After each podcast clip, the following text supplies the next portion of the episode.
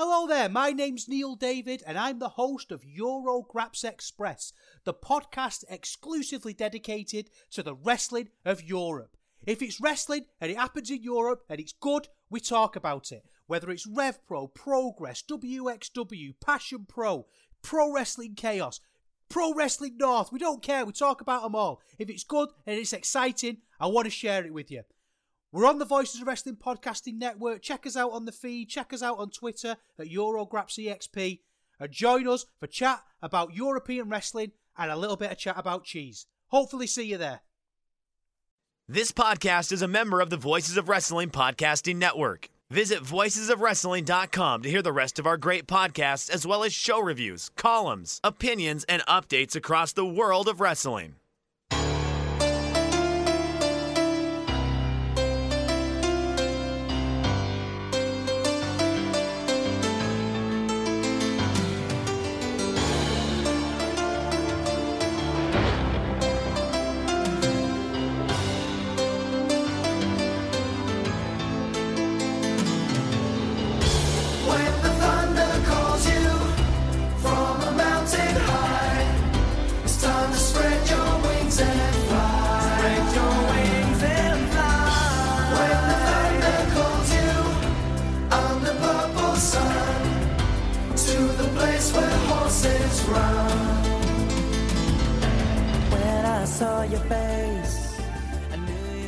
Thunder Buddies and travelers down Thunder Road. It's us, Days of Thunder, the WCW Thunder rewatch podcast that you didn't ask for, but we did anyway, coming to us part of the Voices of Wrestling podcast network and powered by a large man appears.com. I'm your party host, your troubadour on Thunder Road, Dave Ryan, and I'm joined by a co host again this week.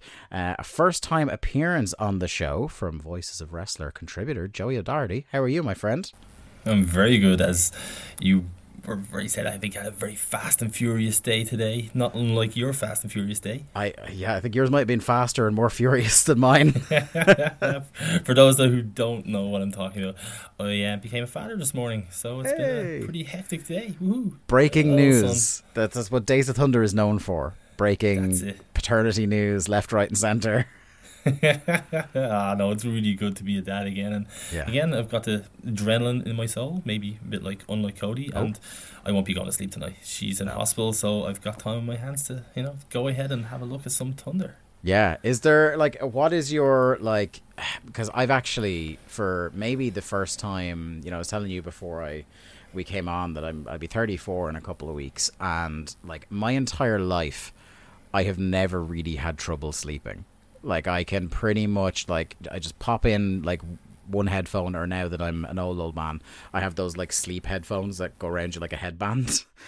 like so that it's not uncomfortable lying on my side with a headphone in and I put on like a podcast or something like that and I'm gone within about 5 or 10 minutes. But the last couple of weeks had this weird restlessness at night. What do you have? eh, Like, obviously, you're full of adrenaline right now. So, what would be your go-to thing to unwind in the evening if you were looking to kind of get some sleep in? Dave, ever since I became a father eight years ago, I'm gonna go to this father, you know, shtick every five Yeah. minutes today because that's all I'm in. You, I It's your brand. Lean into it, man. Yeah, that's it. I've never had a problem sleeping since then. They wear you out. You get up early for school. Mm. You get you, you bring them to training. You, you No. yeah. In eight years. Right. Okay. So, like, I, I, I have, I, I have at least a minimum of nine months of sleeplessness left if I can't find an alternate strategy.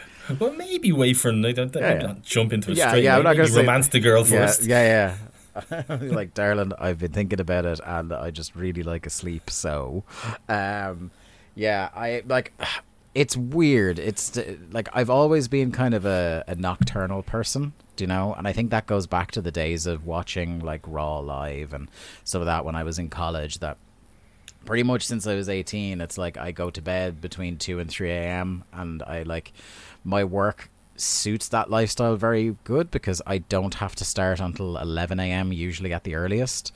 Um, that, which is pretty good. You know, I'm not I'm not wrecked, but I again I've never have trouble sleeping. But just the last week or two, it's it's a really it's a really weird thing. Maybe it's the dread of I know what's coming in 1999 Thunder, and there's this like existential thing keeping me awake. What are you sure you want to do this? That I- cloud of Vince Russo just hanging over you. yeah, that could be it. Like I, He's I- coming. He's yeah, coming. I know, I know. Like my own advice would be pre having children, go Yeah. for a run. Yeah, Maybe you use around half eight, maybe nine. Like I like to, I used to like to get out for a run as much as I could, and a good thirty minutes, and you know, just to get the juices flowing a bit, and you, know, Um, you might just Do you know, I'm a big swimmer, but my um my gym there's a my gym is like uh, it's great because it's about a ten minute walk from my house, but the gym the the pool closes at eight thirty. Which sucks, you know. Like that's, and that's normally when I'm getting That's home really from early, work. yeah. like that's that really does not suit me. But look, we'll figure it out. We'll figure it out. My, I've run out of now because what I was doing the last while, the podcast I was on was I was binging all the Deadlock podcasts, and they're kind of like reviews of classic wrestling and stuff. Um, because I'm trying to. The thing that's tough about doing this is anytime a podcast I listen to hits WCW in this period, I have to stop listening to it. Because I don't want that cross pollination of like don't stealing someone's gags. Yeah. yeah, yeah, stealing someone's gags, stealing someone's takes. I don't want that. So like they've done a few that are in this kind of timeline, and I've kind of had to like skip around it. But you know, I'll find something else, something less sad than I think Elden Ring lore videos were my one before that. Um, that's just a, it's a deep sickness. Like I can't really excuse it. But um, Joey, enough about me. Let's talk about you. So you're in the co-pilot chair for this podcast, and I'm going to ask you what I asked Aaron a couple of weeks ago, uh, and that's to describe to us, um, I suppose, the history of your fandom in terms of wrestling in general, and then where WCW enters into the equation for you. Well, first of all, I remember what you said two weeks ago to Erin that she was top of your list. I surely was bottom of your list, probably just after WWE Garrett. I imagine I was definitely never Oh, going to be there. Erin's a great guest. She was uh, fantastic. Aaron, Aaron, Aaron put in the hard yards of being like one of the the first people I remember frequently in the mentions on Twitter when we started this thing. Um, so it would have been remiss of us to reach out onto the into the Thunder Buddies and not go with Aaron. Oh, and she's connected the dots then with you know Randy Savage and Kevin Nash and Wilder feuding all the way back to Survivor Series in 1993. Like it's mm. it makes so much sense, Yeah. or no sense. Yep. it's WCW. It can make all the sense and no sense all at once. It, it is what you make of it, you know. That's it. Like every week, there's going to be something different that probably wasn't, you know, very much, uh, you know, thought of the week before. And it's just let's just throw this at the wall and see what sticks, and let's throw it again and see if it sticks again. Uh, Yeah. Who knows? but um, to answer your original question, my fandom with WCW really didn't really come in the terms of actual watching the wrestling. From me, I was a very poor Irishman, as, as you can imagine. WWE was mostly, for most people, the only game in town. Like I know yourself, maybe you used to have the, the satellite feed of TNT. Some people did, but I wasn't very fortunate at that. So my WCW fandom came from either the odd uh, Saturday uh, Saturday show on ITV, or potentially just reading about it and probably around I'd say around from '98, maybe to you know to obviously this demise, reading Power Slam magazines and getting up to speed exactly who Sting is, who Goldberg is. Like these these are people that in these magazines these were larger in life and they looked shit cool, and I just had no access to them. So like it really wasn't until the network really came around to actually go back and watch a few pay per views or you know watch a couple of couple of night shows. I never I think I watched one Thunder in my my actual life until uh, this particular episode. So you know it's been a it's been a journey. Yeah, sorry about that in advance. oh Um, yeah. But uh, you come at a very interesting time, and this is like it, it. It's funny because it's like it's almost the perfect era of the show to have guest hosts on, because we're in this. I was kind of describing it on the last episode with uh, Aaron, where we haven't we've we've firmly left the period where I think you could have turned things around easily for WCW, but we've not yet entered death rattle era. That's that's Russo. I think wrestling's always very easy to recover once there's not too much lasting damage. Like I think just in recent memory, you look at like Miro and his his gamer character, for example, and how that was absolutely terrible. Mm, But a couple of weeks later, a bit of a bit of you know absence from Miro came back as the redeemer, and you can see how easily fans just forgot about the absolutely crap gimmick he had. And I think in WCW, like it never really got to the change where if things were to change to a certain degree that they could really forget about the past it got to the stage especially in this particular area where things were just going downhill very slowly and it was very hard to stop that I know, think I think it's tough. For, I think it's tough for them as well because AEW don't have to contend now with like I can change the channel to an incredibly hot product like W with WCW where like if Thunder like if if, Nitro isn't doing it for me if it's another dog shit three hour Nitro. I can switch over to the Nashville network, and something crazy is happening on Raw. You know, because we've got Raw like was particularly hot this particular period. Like you know, you got, you got Jericho who's just probably about to pop up on the screen. You've got Yeah. The Rock, Triple H. They're hit. They're really hitting their stride. It's a, Mm. a really different story for what's going on in, in Titan Towers compared to what's happening. in so like we're in AEW is like I think a lot of the fans give like a Miro or whoever else like a lot of rope because I don't think a lot of the regular AEW people are people that are going to be likely to go back over to WWE anytime soon. I think like their core is going to be made up of people who are just what WWE presents to them is long since past what they're interested in, with like some rare exceptions, I'm sure. Um, but it is it is a fair point that like I, I do think that in some areas I've noticed WCW touring still at this point they haven't given up. The fans haven't given up on the company, but they're just begging for anything. Like, just give us a morsel of the stuff that we started watching this, started attending these shows for. And WCW just don't seem partial to give them anything. There are some stuff. There are some things that potential succeed. there. there. There's a lot of potential there, Dave. Even just Mm. looking at Thunder, like there is people and talent there that you can use in a positive way. They just don't.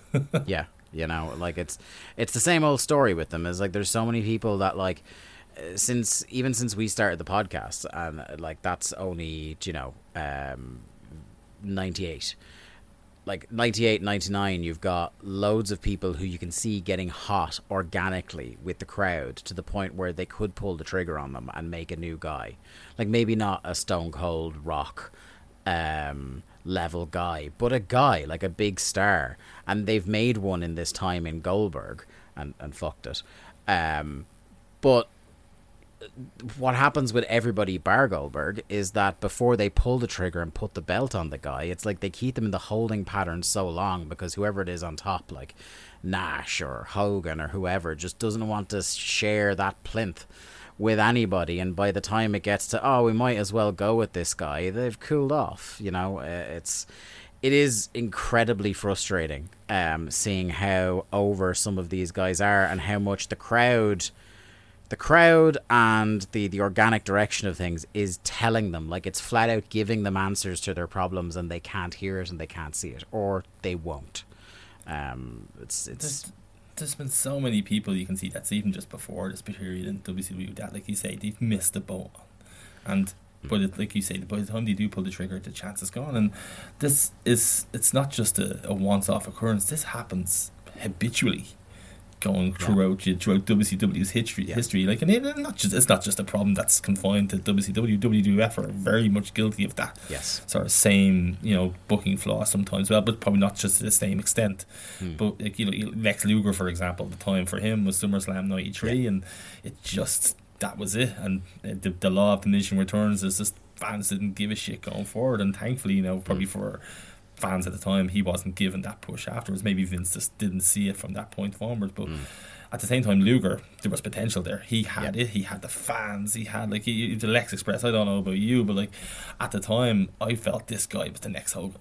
At the time when he was facing the Yokozuna at SummerSlam, I thought this this is the the pinnacle for him. That he's going to get this, and it just didn't happen. It ended a bit of a you know wet fart in the end. And at the end, look, where he was a year later. He was in a tag team with British Bulldog, and he was doing that gimmick with uh, Dollar Man and Tatanka. Like it just, what could have been.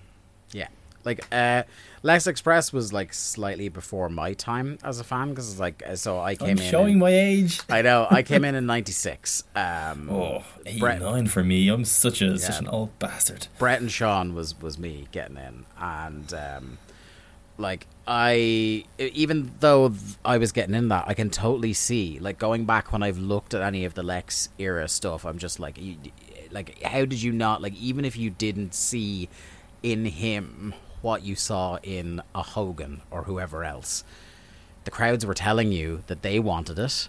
So like you should have, you know, and, and like still to this day that company is doing that kind of stuff. Like we saw with like just this year with Sami and then Cody is like the crowd were telling you they were ready for Roman to drop the belt and it was the perfect like crescendo of story.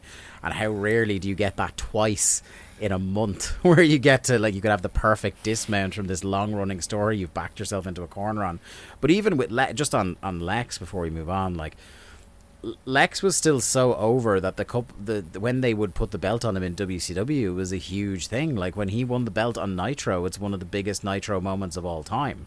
Um, and he's still like he's showing up the, the, periodically when they remember he's on the roster and get him out on a Nitro or Thunder uh, in this period of time in '99. Like he still gets huge reactions. So like even though he wasn't worth a fuck in the ring, definitely in '99 anyway. Um, he's he's still like would have been a big attraction at the top of the card, even if it wouldn't have been tremendously entertain- entertaining to watch bell to bell. Uh, Like he was he was presented like a star. Like again, like I go back to as a WWF guy from back in that era, and I'd be flicking through the magazines, and I'd look at guys like Luger and Sting, and like they appeared like they were big deals. They were presented to me as a fan. I was like, oh, I want to check these guys out. I just have no means to do it really, mm. or didn't have a friend that had it. So for me, I look at these guys and I think automatically these guys have an aura. They're WCW are making these guys look cool. Yeah. The whole aesthetic of WCW at the time, for me anyway, it looked like it was very interesting. And like anytime I did get to see the likes of Sting in action or like Buff Bagwell, for example, even though like like again Buff Bagwell, he's not exactly the the pinnacle of wrestling, but he looked like he was presented to a star and he had that charisma that Yeah. he could present himself as something more than a big deal. But just again, booking never really followed suit. And he's one of the ones that like it stands to your point of like you can heat people back up again. It's never completely over because this little run he's on now, they've heated him up quite a bit. Like not to this guy is going to win the world title level, but you know they've had him get the better of Flair and the boys like very frequently of late, and like got a clean pin over Flair, which doesn't happen that often even now in '99. So you absolutely can do it if you want, which just speaks to their kind of having the blinders on and like you know we've done the laundry list before me and Lee on the show about like just in the 98 to where we are now you've had opportunities to do something like at different levels not all world title levels but like you've had moments with Dean with Jericho with Saturn with Raven um with DDP with Booker T is the one that like they do eventually go with Booker T they did eventually go with DDP but by the time they did it's not as special as if they had struck while the iron was hot. And particularly DDP's case, where by the time they, they make him a multiple time world champion, they've turned him heel, which nobody wanted.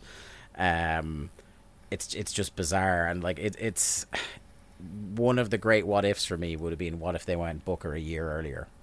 Yeah, like Um, Booker was he was he was really at one stage and in probably around ninety nine if I recall correctly. Like Yeah. he was starting to gather really good big momentum. He was Yeah. starting to like you know lose the Harlem Heat stink for lack of a better word. I don't, I Yeah. don't think really stink is probably the correct term, but he was starting to show himself as this is a guy. He he he can be presented a star. He has something, but just it never got over that hump. And by the time it got to the hump, I think it was two thousand.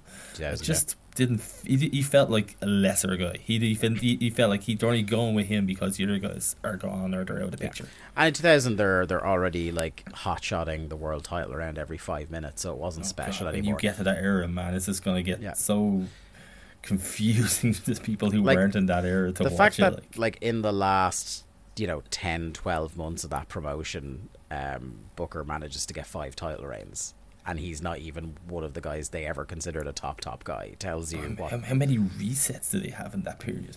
only one of them was good i'll tell you that and it was only good for one episode but again that's something we will get to uh I don't know about you, Joey, but you ready to talk about some Thunder? I am indeed. Let's do it. This is Thunder episode 69. Nice. From Lafayette, Louisiana.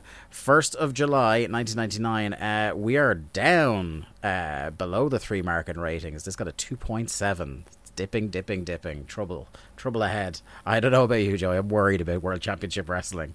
Don't No, you're gonna. It's it's gonna spike around. Ooh, 2001. Yeah, new boom period right on the way. um, so Tenay immediately throws to Nitro, um, and we see Nash defending the title against insurmountable odds, um, where just a small army of people appeared to be interfering in this match. Classic Nitro. Uh, I spotted, uh, I don't know if you spotted anybody else, but I spotted Team Madness. Uh, Flair, Piper, Arn, the entire Jersey triad, and the woman now identified as Torrie Wilson uh, for the first time. She's no longer Samantha. Um, I am quite sure. ha- I haven't watched this Nitro, but I'm quite sure that no references to her being previously Samantha were ever made. It was just there's Torrie. I That's I would, fine. I, I don't I- mind that. I I, I, back I can buy that because I, I, I wouldn't have remembered her as Samantha too much myself. I wish I wish I didn't remember Samantha. Um, but yes, so um, the segment ends uh, with Nash wielding a cattle prod, abducting Gorgeous George, and then Torrie, who had initially been out with the heels, deciding to go voluntarily with Nash and his hostage. Um, and then we see Sting, big quote Sting, uh, looking A on from yeah, a Sting, uh, from the wing mirror of a Hummer. Um, yes, yes, folks, there will be more Hummer chat on this program. There's, there's a lot to dissect from that Nitro uh, recap. First of all, like my first thoughts is Arn Anderson is doing his best uh, football on the groin impression. Yeah. God bless. He's Like, I'd love bad. to have picked Arn's brain around this time and what he thought of all this. Like, because at least, like, you know, you know that Flair, like, from everything Flair said since, like, Flair was already checked out. And he was just like collecting his paycheck, and he was just hoping that like maybe his son would get like a decent payday, and that's kind of all he was mentally in it for WCW by '99. Like after all the unpleasantness with Bischoff was settled, um, but Arn like being such a Roslin guy, seeing this whole place crumble around him, like just penny for his thoughts during some of these segments. like just like it's it's fascinating to see how like I say just for example I say ten years ago in WWE from like 2023 things aren't that dramatically different, but ten things ten years from WCW it's a completely different era, different setup, different mindset. It's like to be Arn Anderson to go from that transition to be with this company the whole time, more or less. Yeah. I think it's beyond the Brainbusters going to WWF at the time. Mm. Like this is such a different, different ball game. This Like is a- a different, different field altogether. And he was still like actively wrestling until like right before Thunder started. So like he kind of as a wrestler had it not been for injury would probably still be wrestling during this era era of Nitro and Thunder. I don't know what that looks like.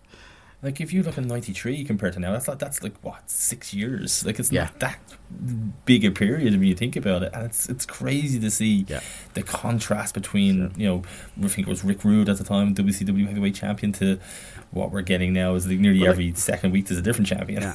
And even in terms of wackiness, like you could throw a stone backwards in time and hit the Dungeon of Doom. That's how like recently that was. Uh, it's like they've gone through like in less in the decade of the nineties. They have gone through about three to four different versions of this company, uh, and will go through another distinct period within a couple of months.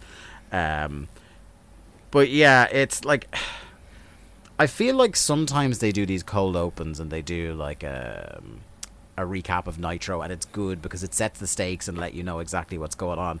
This felt like just a little bit too chaotic for me where like I didn't really I I'm still not straight on what exactly the match was that we were having a look at. He was defending the title in some sort of a way. Um, it's, I think it's, it's it's very it's it's it's it's very chaotic. Even just to, to, to try and grasp what's going on, the situation with Torrie leaving with him, like you know who the heels, who the faces are. It's not the whole uh, the storyline itself is just very confusing. It's I- not they're not exactly traditional faces and heels Yeah. in, in this particular era. because we still got the Nash with the book, I imagine the entire conversation about like somebody probably asked like, but why would Torrie go with you? And he just kind of looks at himself and goes, "I'm big yeah, sexy." Yeah, yeah. And you know Oh, what? Like, fair enough. does, and we will get to more periods of Nash just loving himself as things Yeah, go yeah. on in this particular episode, and it's just fascinating to see what. Like, I think you made a very good point two weeks ago with uh, with Aaron when when he doesn't give a shit, he's at his best. But when he tries to take an interest and tries to make himself look cool and the top guy, it's just I don't know. He's trying too hard a little bit. Yeah, yeah. Like I, I think we will talk about the running segment he has on this show, but he's definitely trying to come off as Oh, cool on it, and that's not that's not the enjoyable part of segment. these segments. We'll talk about his. Are we uh, going to dissect, dissect that scene by scene as they Oh. go, or are we going to have one Uh, big recap at the oh end? no, we'll go. We'll we'll drip feed it because it's um, not from. Nash, but there's somebody else that's like it's a career making acting performance by them. But uh, Well, he did we'll get hired by Sam Raimi, so This is true. of- and do you know yeah, what? Like yeah. that movie came out uh, what like 2002, so you know it was probably casting in '99. That's it. Sam Raimi might have been on. Do you know, what? I'm going to throw on TBS this evening while I'm uh, looking over my screenplay. Like, who's this magnetic presence? I've been looking for a bone saw type. Um, so we go. This goes straight into a break. So that's our whole first segment thrown away on a recap that we didn't really understand. We come back from the break and uh, and yeah, again, like WCW timing, Page and Kanyon are already in the ring. Um, and look, sometimes I love the already in ring when it's going to lead like straight to a match with no talking. Like so, the um, was it Claudio and Phoenix the other week on on Yes. Dynamite, like where we What just opened the show in and comparison. just open the show, ring introductions, bell ring, let's go. Brilliant. Like that that gives a sense of urgency to shit like this. When DDP and Kanyon are already in the ring and are about to cut a promo, it smacks of we did not time out this show. Uh, yeah, Oh, I will not. No, not one hear it. No. we're two segments in and we're already running long. That's incredible, especially when the first segment was a pre-tape. What What do you make of DDP's attire pre-match? look considering considering his age and his old profession of like being a bouncer in what I have to imagine are hilariously tacky nightclubs from any number of 80s gangster flicks he dresses exactly like a man like that would dress. That's that's what I'll say. What did you think of it Oh, I thought you. I thought you just finished a marathon. You know when the, these guys are running thirty-eight miles, or you know, and they're, they're they've got someone that's there to throw some tin foil over them. He just looked like this. This isn't something you'd wear to make yourself look cool and presentable. It's not this era. a phrase that I would use to describe uh, Page quite often during this period is crispy. Because if you if you look at the man's skin, it looks like he spent because this is at the height of tanning beds. Uh, That would this is- explain the foil. To be fair, Yeah, yeah, maybe the foil, yeah, like- the color. You know, he's like a fucking jack of potato, is what he is actually. now that I think what about a it. Jack Potato. He's Because- over. because if you look at his skin, like it's got the like the sunspots and the kind of like dry redness of somebody that like fell asleep in the sunbed and was in it for an hour too long. Um, I don't know if this was a like a cultural phenomenon outside of Ireland, but Joey, do you remember like in that late nineties, early two thousands period where like a group of mas would get together and rent like a sunbed that would be in one of their houses? Yes, that was a, a staple in Pier Street where I'm from. Like, Yeah. there was always a couple of, and there would like there'd be mas that weren't exactly on the cusp of beauty to begin with. Yeah. they had hard lives in the sense of they'd already be smoking thirty silk purple already a day. Yeah. they'd be definitely on the on the beer at least three or four nights a week. Like you know, Yeah. and they'd they'd they'd have that already that like that weathered look on their face, and they thought, Yeah. well, you know what, let's get some sun, and you know that's Yeah, gonna make things you know much better for my skin, which it didn't. Yeah, you're you're hanging a poster over a crack in the plaster at that stage, aren't you? um, but yeah, that's that's what I think of. Like now, now I'm thinking Potato, but what I have been thinking about Page lately is just like crispy from from a sunbed. But he, he Um, makes it work. To be fair to him, Yeah, and look, still like you know he's he's quite like he's what in his late sixties now, is he mid to late sixties? Oh, he looks he looks great for his age. like fair. for his age, he still looks great. Which, considering the amount of like abuse he must have been giving his skin during this period, is, is quite phenomenal for the guy. That I tell you, that DDP yoga, it, it works miracles. I did like some of his lines as well. To be fair to him, like you know, Oh. coupon clipping. You, you had to work and Yeah. coupon clipping into a, a, you know, I- a hateful promo. I like it. I've got these. So I've got two lines from him I've written down. It's like, "You love me, you hate me, but you'll never forget me." Pretty good. It's And good. then the one you were uh, alluding to there, he calls them, and I quote, "Copenhagen dipping, coupon clipping, draft beer drinking rednecks. He's great. I just think that's a and he- delivers it very flawlessly as well. I think Yeah. anyone could say that and make it just sound shit, but he just delivers it so well and so Yeah. like as you say, crisp. Yeah, And- that, good, yeah. No, no, he's just. I just there's something about this guy that's just likable. You can see even when he's he's face or heel. I don't know. I always warm to the guy. Yeah, no, I, lo- I love him, and I, I think he's a guy that I think he got an awful lot of stick in the 2000s and the 2010s when people would be doing shoot interviews and talking about how he liked to lay out his matches move for move, and I'm like, I don't care how you make the sandwich. Once the sandwich is delicious, when I'm eating it, I don't care. I, I mean, I guess within reason.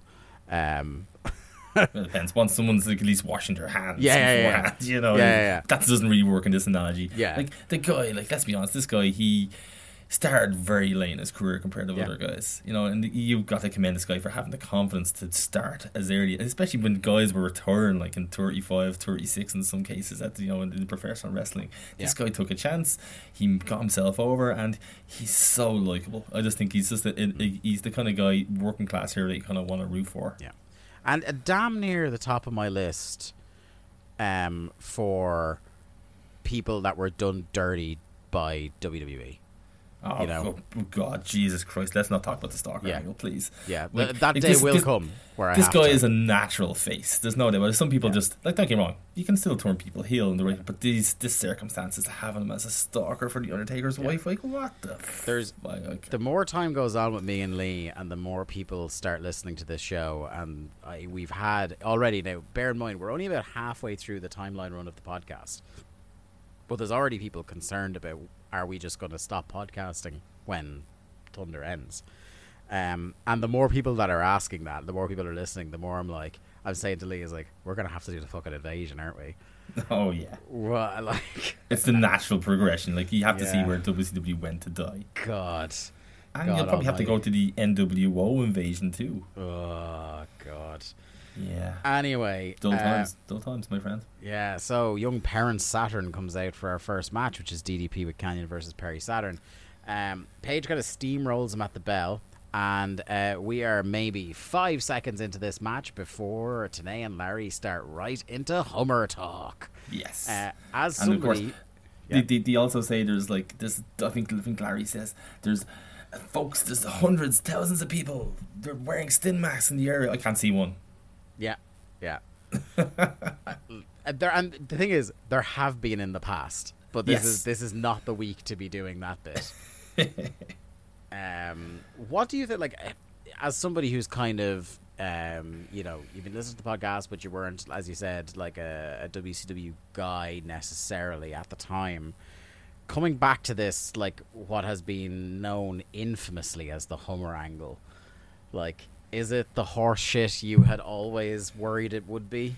No, it is and it isn't. I suppose, but it's one of those things that's infamous. You Obviously, without even watching the show back then, like you could read this and you know think people aren't too happy. Like I'd read Power Slam magazines, and I think it was oh manners, Matt Musings. They would have a like they had a piece on it one week where how basically horseshit it was, but hmm. like. It would have been good if they actually just had any sort of forward planning, you know, to it. Had like the, the obviously this is something they want to do, but they had no idea where it was going to go. And if they just had somewhere that they wanted to go, it would have you know, produced something much Yeah. more, you know, favorable and much more pleasurable. Yeah, it's just it's it is what it is. once they didn't have Carmen Electra in the bag anymore, it was aimless after that. Um, but I, I think it's one of those things where my big grievance with it, watching it now, because uh, one, like I'm trying to take myself out of the fact that I know it goes nowhere satisfying ultimately. That it's just a bunch of this, you know, forcing it down your throat, and it's just one of those WCW things that just fizzes out rather than has this incredible conclusion. But like, that's Um, the thing. It was one of those things that like you think, right? It's been built up. They've they've they've made it a big deal themselves by mentioning like this is a, a DDP versus Saturn match, and they're talking Homer, Homer, Hummer. Like, if you don't know really where it's gonna go, let's like let's not present it to be as big a deal as you should be. Yeah. Let, let it cook in the background until you figure it out or something. Yeah. Or just let it die quietly. What I was going to say was, uh, like, even taking that, the fact that we have that ability to know where it's going from 2023, um, the thing that I'm annoyed about watching it is that the crowds are actively telling them they don't care. Yeah. You know, like, and they're. It reminds me, like, and it's quite harsh because in terms of like historical significance, it's not nearly on the level of the Hummer thing. But the few weeks of the Four Pillars stuff in AEW at the start of this pay per view cycle, where the crowds were telling them we don't want this, and they just kept doing it. Now they are pivoting a bit, so that like they mm-hmm. are listening way more than WCW did. But the first couple of weeks very much felt like that, where the crowd are telling you we don't care, we don't want to see this, and you are just trying to tell them no, you do, you are interested in this, and they ain't buying it, and that's what this. I've noticed very much that a lot of the Hummer talk has shifted to commentary rather than people on live mics in the arena talking about it because they I, I think they know the reaction it's going to get if they start talking about it again just interesting That, that tells you exactly what. If you know it's going to get shit on by the live audience or ignored, maybe Yeah. it's not the best idea to keep going. But like that's a, you mm-hmm. have to listen to your audience. And I think, especially when you're WCW in this area, like and even that's- again, they're not the only company guilty to this. Like is AEW sometimes, WWE, hundred percent, especially in modern era. WWE if is you- the, it's the house style to tell you this is important until you just go okay fine this is what you like. This is, you're gonna like this. You don't you don't like this thing you actually like. No, you like No. this thing, and like the Hummer was uh, like I I'm personally never being like even back then like I was never a huge fan of these kind of angles. Like even the the who who knocked uh, who knocked over Steve Austin. You know the Yeah. whole investigation one. Who it, it was always one of the things that let, we'll kick this count down the road and see where it lands. And then eventually when it lands with Rikishi, like no one gives a shit. Like you know no Yeah. no one gave a shit about Rikishi, and like it was Uh, never going to be that thing to yeah. make him a star. And There's other ways to make this guy a star. People were kind of like right okay if it just turns out it was Triple H it was Triple H all along that did it it's like okay that's the one that we, we'll give you that if it was It that makes that sense. makes sense we'll go with that but then like it was just such a wet fart the Rikishi stuff and then the I did it for the Rock and then it was ultimately like they panicked and they're like uh but it was orchestrated by Triple H just yeah Well, there's one thing. There's one thing. Rich from Voices Wrestling told me when when he first joined. He was always like, predictability isn't a bad thing in wrestling. No. it, it, can, it can build things. It's it's logical. It's pragmatic, and like sometimes trying to be so unpredictable, like it- like WWE have been this year, but trying to oh you thought Cody was winning, winning. Oh, hold on a second. It like you sometimes the, the the right answer is the predictable and the most logical one. It's not necessary to swerve, you know. And Yeah. like the, like the Rikishi thing, for example, the swerve for the sake of a swerve. Hmm.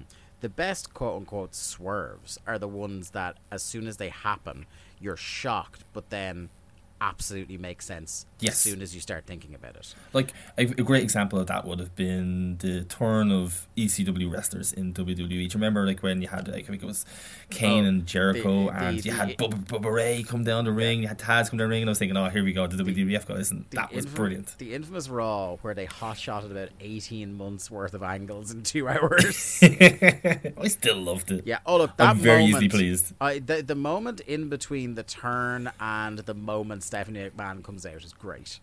Yes. You know, like the the, the the the Paul screaming, "Feel this moment for the rest of your life." That stuff is great. Yes. Don't don't you know McMahon's are the stars though? That's what people come to see. Like you don't remember WrestleMania 2000? It was the McMahon's that did that, not the Rock and Triple H and others. Oh God. Oh god. But, but back to this match. um, so after the Sting mask stuff, um, the guys get are back in the ring and, and Page reverses a whip, but Saturn uses the momentum to drop kick Kanyon off the apron. Saturn follows Kanyon out, but Page surprises them with a plancha. Heat now as Page distracts the ref to let Kanyon get a few licks in. Um, I gotta say, um, during this whole Jersey triad period as well, as that like I'm kind of bummed when it's it seems to be mostly Bam Bam as the the man on the outside when they do when the three of them are out there because one because I'm I love Bammer and I, I want to see him wrestle but also because even though he's a great wrestler the one who is the 10 out of 10 goof at ringside that is like has the characteristics best suited to a heel manager is Kanyon Yes. by a mile. He is like it just an unbelievable talent uh, Like, at like just every being a guy cartoon has character to be the, the, the top guy. This guy was always a great undercard talent. He was so underrated. He had these mannerisms, this presence about him that just you could you, you could easily believe he would be this kind of you know goofy. Aloof kind of character in here, where, like you say, Bam Bam, he's he, he that wasn't his stick, that wasn't his bag, that's not his strengths. he should just be killing dudes Uh, if there's one I, one dumb angle from the the, the, the, the the final run of WCW I can't wait for. It's positively Kanyon. I want to see some Kanyon cutters. I'm so excited for when that happens. Because you talk about like again a, a guy in the wrestling's long proud tradition of like they gave him shit and he turned it into gold. even even in the invasion, if you eventually make it that far, you have like he was the MVP of uh, the the alliance. And he, this is shit. You got. He, was, he probably came up with this on the fly himself just to give himself something to do. And before you know he's getting reactions. He's getting over. Like and then he gets creamed by Steel Chair. Um, so sidewalk slam from Page as Larry then opines on commentary that Flair and Piper have lost it. Good to see he's finally up to date with the program. Um, he says they're going to stack the deck against the babyface at the pay per view. More on that later. Uh, through a break uh, where we were apparently uh, treated to not the last reference on this show to uh, Megadeth. As Yes. during the ads, a new Megadeth track from Universal Soldier uh, played. We're going to be reviewing that movie when it comes out. Have Have you seen the movie? I have only seen the clip that they showed on Nitro for about four months of Goldberg spearing into an empty elevator. I watched it at the time. I watched it way back when, and I, I was like, like, I loved the first movie with with Dolph Lundgren and Jean Claude, and I just thought this is an epic film. I was like, yeah, now they have a sequel to it, brilliant. And I didn't really grasp the concepts as a as a fourteen year old of what a direct to uh, DVD Yeah. film was, and God, that was uh, wasn't really a patch on the original. No. Uh, yes, I eagerly await sitting down for my first screening of that. Uh, standing sidekick gives Saturn an opening. Roll up for two. Page with a sit out powerbomb for two. Cutter attempt, but Saturn shoves him into the ref. Kanyon in, and he wraps the title belt around the buckle. Which, again, that Kanyon, like, just doing things slightly differently than you usually see. Seeing him wrapping it around the top turnbuckle. Uh, Saturn goes for the 10 punch, but Kanyon obviously has rigged the turnbuckle, so he just picks him up and drops him face first on the belt. I love Can- that bit. That was a great spot. It was really clever, really inventive way. You know, like, I, I can't remember ever seeing that particular spot No. in anything off the top of my head. So I thought, listen, once it's unique, yeah, Yeah. it works. every other time, it's the guy will take the padding off the turnbuckle and he'll do the drop onto his face on the exposed turnbuckle. That's that's how, that's just how that's done. So, like, yeah, I absolutely appreciate him doing that. So, once he's he's pancaked, Kanyon drags him under Page. Kick out. Kanyon is livid.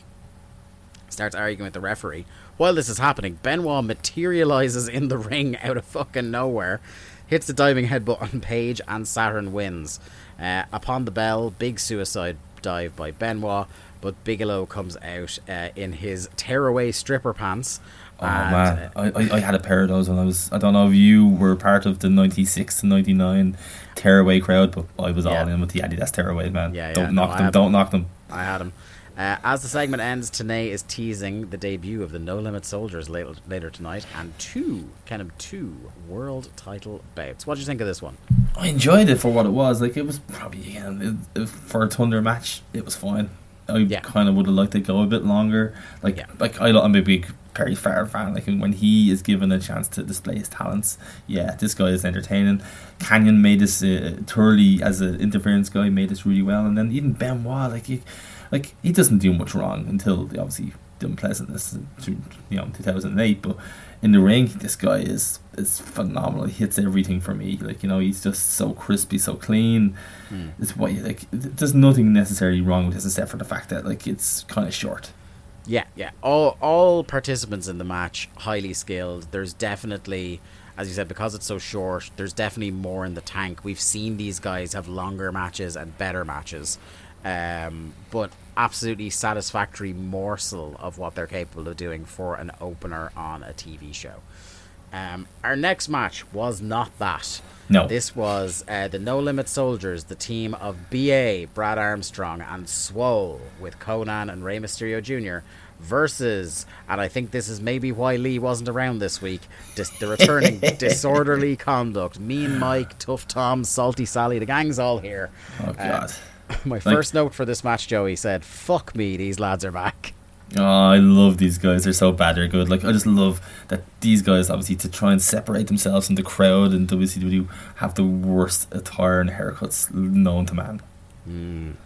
Like even their names, they don't make any effort with them. It's like t- me and me and Mike Tough Tom. It was like, come on, this is like The saddest the- part. They looked at the saddest part- Midnight Express and probably uh, probably the new Midnight Express and seen bombastic Bart and bodacious Bart and think, ah, how can we copy this and make it worse? The saddest part is they probably took longer than be, than they'd be willing to admit to come up with those names. They don't look like the smartest guys. Yeah.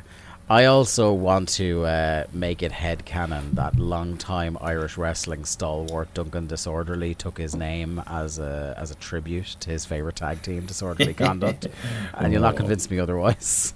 At least he didn't take the uh, the, the, the, entire homage, thank God, because Oh, I don't know what they're trying to. Well, you know, you couldn't this. you couldn't wear that gear because you'd cover up his shitty prison tats.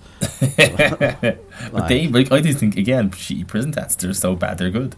Yeah, yeah, that that is very true. Like it's the one industry in which that kind of works as a positive.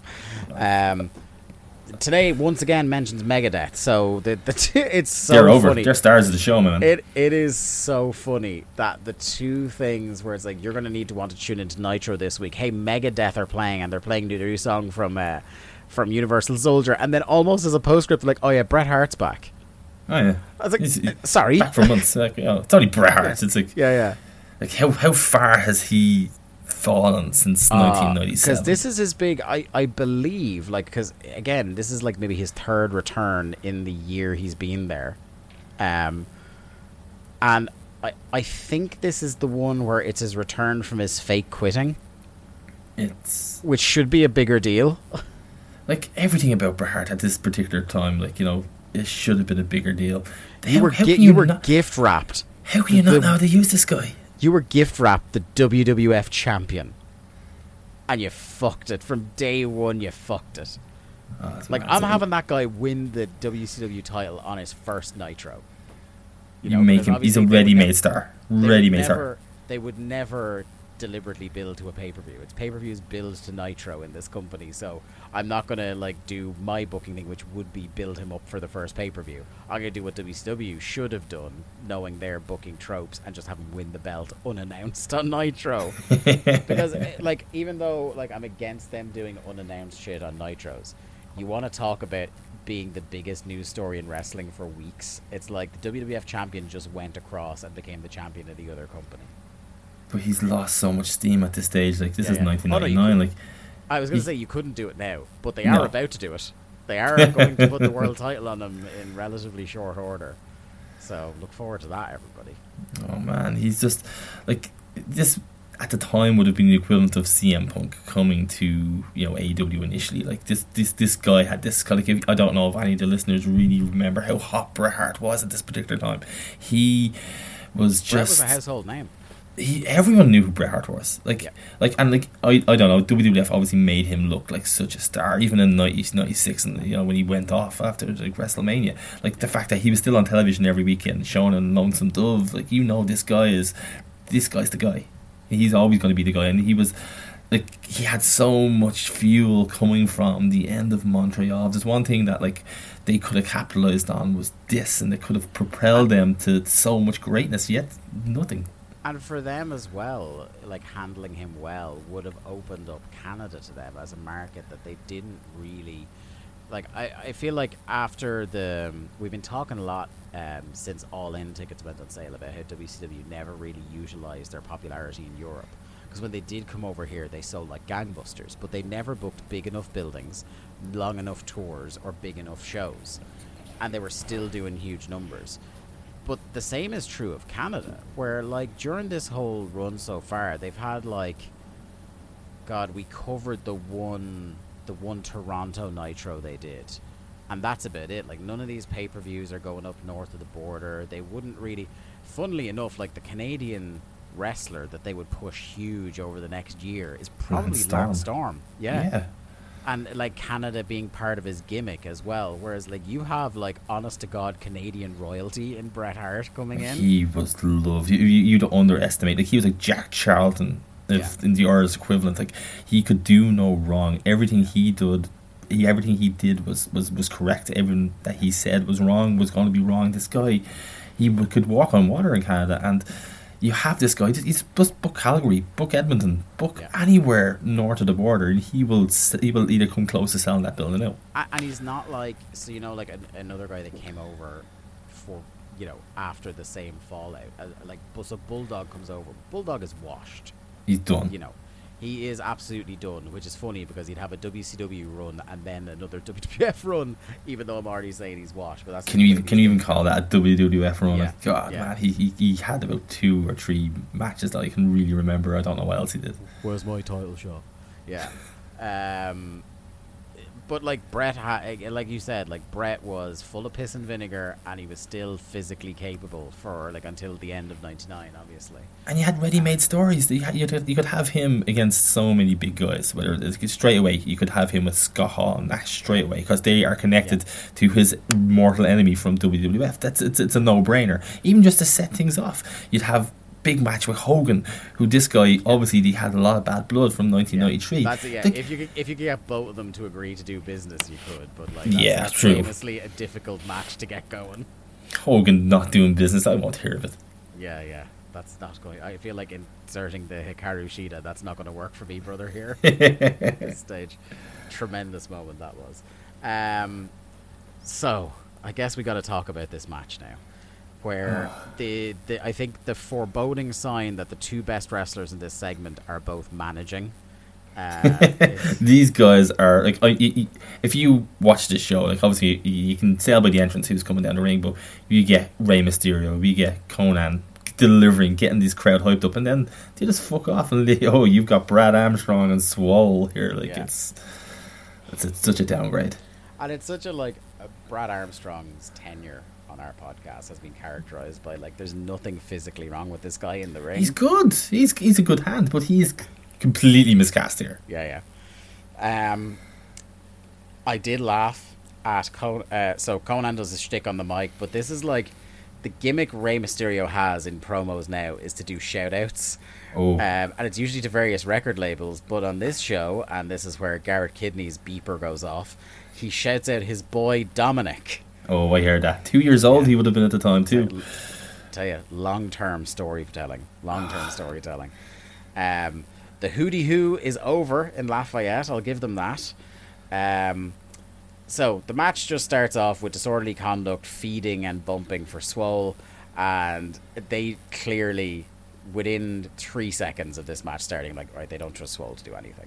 And If I'm not could- saying that's wrong. If you could compare Swole to anyone modern day, who would you who would you compare him to? Like I look at him and think he's like a more athletic, smaller version of Omos. I was going to still say shit. Omos. I was to say yeah, short Omos or short one in a billion Satnam Singh. But he, he can move. You can see him. He has athleticism in there. He just doesn't know how to work. He's just he's uh, he's Raph on roller skates. Do you know what I mean? Like he actually he can move, but he's so up in his head about like what you're supposed to do in wrestling that he's just like he's got nothing, and they don't trust him to do anything. Like he's just doing basic wrist locks and clotheslines, uh, and the. The, this is the hardest Tenay and Larry work all night is trying to put over this guy's athletic credentials, like his, his college football days and stuff like that. Uh, and then as soon as actual wrestling has to start happening, BA comes in to do it. Um, Tough Tom takes uh, an awkward looking bump to the floor. Uh, I can't remember what expression he must have pulled, but I wrote Brad Armstrong looks like a 50 year old men's rights activist. it's a it's a fair comparison. is it the camo and the flat cap? I think is what really does it. Um, so, I, I would look at him. He definitely wouldn't look at a place at like a capital riot at all, would he? no, No. God bless him. Which is funny considering, you know, who his brother is. Um, we'll say no more. Uh, Oh well, we, we we will have to say more about his Uh, brother, he- unfortunately, yes, as the show goes he- on. he will make us say more. So Brad Armstrong stuff again. It's like we said, his stuff looks good, but it's a shame he has like the, like, the, the charisma of a wet brick. You know, tries. I, like I don't mind a guy when he tries, but like like the old Paul Heyman adage is like you know you know you know hide the hide the weaknesses, you know accentuate the positives. Like and this guy is completely not in this particular role. This isn't going to Yeah. do him any favors. This is he, like, and, and to be fair, he's never he, he's he's never going to do much. To be fair, in this in this roster compared to the other stars and other potential that's there. he's in that category with like a, you know, a Mike Enos or people like that, where like physically speaking, Brock Anderson. there's nothing mechanically wrong with this guy necessarily. He's not spectacular, but he's not awful. But there's just not enough to do anything interesting with. Yeah, he's Um, just he's just he's just a face, isn't he? He's just he's just Yeah. there. He's just a dude making. He doesn't numbers. suck, but he doesn't inspire. No. Uh, top rope clothesline attempt by disorderly conduct backfires and we get a hot tag. Swole just doing basic punches and scoop slams. I did howl at him attempting a pin off a scoop slam. Uh, one jobber goes flying over the ropes, the other one into the corner, runs into a swole palm strike, and the No Limit Soldiers win. I did not expect that to be his finishing move. It's it's not just the palm strike; it's how he it's how he executes it. He tries to be Jackie Chan esque and Yeah. give it some sort of you know karate like grace, and it's just like this doesn't suit you at all. but he kind of just catches him in the throat rather than the face as well, which is which is funny to me. Um, Larry Larry, I don't know what this guy was smoking tonight. Just re- refers to the palm strike as a Greco-Roman move that's hard to block. There you go. So that It was is- you would have and to be that fair, first it looked- It looked like it was hard to block. To be fair, yeah. Block tried to block it with his throat to no success. Uh, our next singles match, uh, Eddie Guerrero versus La Parca. Uh, the big man has a new jacket for this one. Um, it's a contrast of styles in terms of like their personalities at this time because you have La Parca coming out, air guitar in the chairs, doing his little dances. He's happy to be here. He's got a leather jacket, and then Eddie comes out with that Hall of Fame scowl. Ah, he's so intense. I fucking Yeah. love how intense he is. Like, like I, I, you, you, we talked earlier about the, the Montreal match between Shawn Michaels and Bret Hart, for example. I know we just mentioned it briefly, but these two worked before the unpleasantness. They worked like they hated each other, but they kept it professional, you know, to that point. And that's what Eddie Guerrero brings. He makes it look like he hates this person he's in the ring. He's so intense. He's so brooding, and man, he ju- you, you, believe this guy actually despises his opponent. What do you think about this um this kind of like mini story arc that Eddie's going on as like the LWO hunter? Because like I like the idea of the story because he's a vindictive heel, but he's also right. They did turn his back on him. But I feel like they're not making it like so he's telling a great story and they're putting him against the right people to tell that story. But I don't feel like WCW is making this as big a deal as it should be. Like this guy is one by one taking out these fuckers. I think that sometimes the best heels can be the ones who are genuinely wronged. Like, if you remember, Bre- again, touch on Bret Hart again, let's go back there. Like, when he lost to Shawn Michaels in WrestleMania 12, like, he felt he was hard done by. He already had 16 minutes in there. He, he, he had him dead to rights in the sharpshooter till the time now. And then he was screwed over in his own head, even though it was probably fair and square the way Gorilla Monsoon, you know, got him back into the, the ring. And he had a genuine gripe. He genuine axe to axe to you know to, to grind and Eddie Guerrero's in a similar position here. He has that particular he, he he's right, he's justified and he is allowed to be a bit of a prick because, you know, why should he suffer anymore? And that's what makes this character so interesting. Uh, so he starts the match by like aggressively beating on La Parca. Uh, Parca does one one of my favorite things he does, which is the like it's almost like he's trying to do the um, the poetry in motion into the corner, but like he just eats turnbuckle and goes arse over tea kettle. Um, and then he is speaking of turnbuckle, he eats a nasty amount of turnbuckle off a drop toe hold. Like he, He does, does. not put up his hands at all. Um, Oh. grabs him. Uh, Eddie grabs him by the mask, which is like his new thing that he did started doing against Psychosis, where he like he grabs a guy by the mask and drags him. Except this time he fucking grabs La Parca by the mask and does like lawn bowling and just hoofs him out of the ring onto the floor. Follows with a big dive. Um, Parca whipped into the railings. He does kind of like a wobble that almost looked like his dance, and then I completely cracked up at Eddie just doing the mocking La Parca dance in front of him. Um, So good. he, he then shouts that Park is a disgrace, which I loved. Just reminded me of like the heyday of Bill and the boys on uh, on on RT soccer commentary. God, ah, he's a disgrace. oh God, I miss those days. Damien Duff and you know I can't remember who else is on the, the panel these days, but like yeah, It's the not the days of Bill and, and Eamon just have at loggerheads was great. God, There's I miss Eamon Dunphy, and that sounds so weird because he's terrible. yeah, so like how do we describe it, Joey? Like, because it's like so most sports commentary is like somewhere between bad and inoffensive. Like inoffensive is about as good as it gets on most sports commentary I watch. Like whether it's on soccer or whether it's um, NFL. That that's kind of the analysis you're getting is either very middle of the road, not going to offend anybody, or it's just bad because people are trying to like out hot take each other. Um, there was a concerted like a, like a 20 plus year period on Irish TV where the soccer pundits were four old men who did not give a shit and if something was bad they would tell you at length how bad it was and it Oh, yeah. was compelling television That's it. You had honesty. You had these. It was basically watching four guys in a pub just have an argument about oh, alcohol. Well, maybe Eamon had a bit of alcohol, maybe and a little bit more, but these guys were this. They, they especially with Eamon, he was so contrarian. If if Yeah. the other three guys would say it's black, this guy was firmly believe it's white, and like they were so honest sometimes and brutal, and they were unforgiving in their like their, their their arguments with each other, and I'll- it was so it was compelling television rather than the actual match itself. I'll never forget Eamon Dunphy's absolute burial of John Hartson, who I think was at Norwich at the time. I don't think he was at Celtic, where I, I can't remember how much money it was he cost, but basically he had a shit one. And Eamon Dunphy used the telestrator to draw a circle around the bottom half of John Hartson's body and to say out loud in the studio, live television, that isn't the arse of a seven million pound player, or however much it was. Uh, Oh man, I, I miss like- Eamon. I do. I, I remember his meltdown with Rod Liddle. That's the, Oh. the pinnacle. So Rod Liddle was a journalist. who- Was he? Well, Yeah, Eamon painted him as someone else. Allegedly.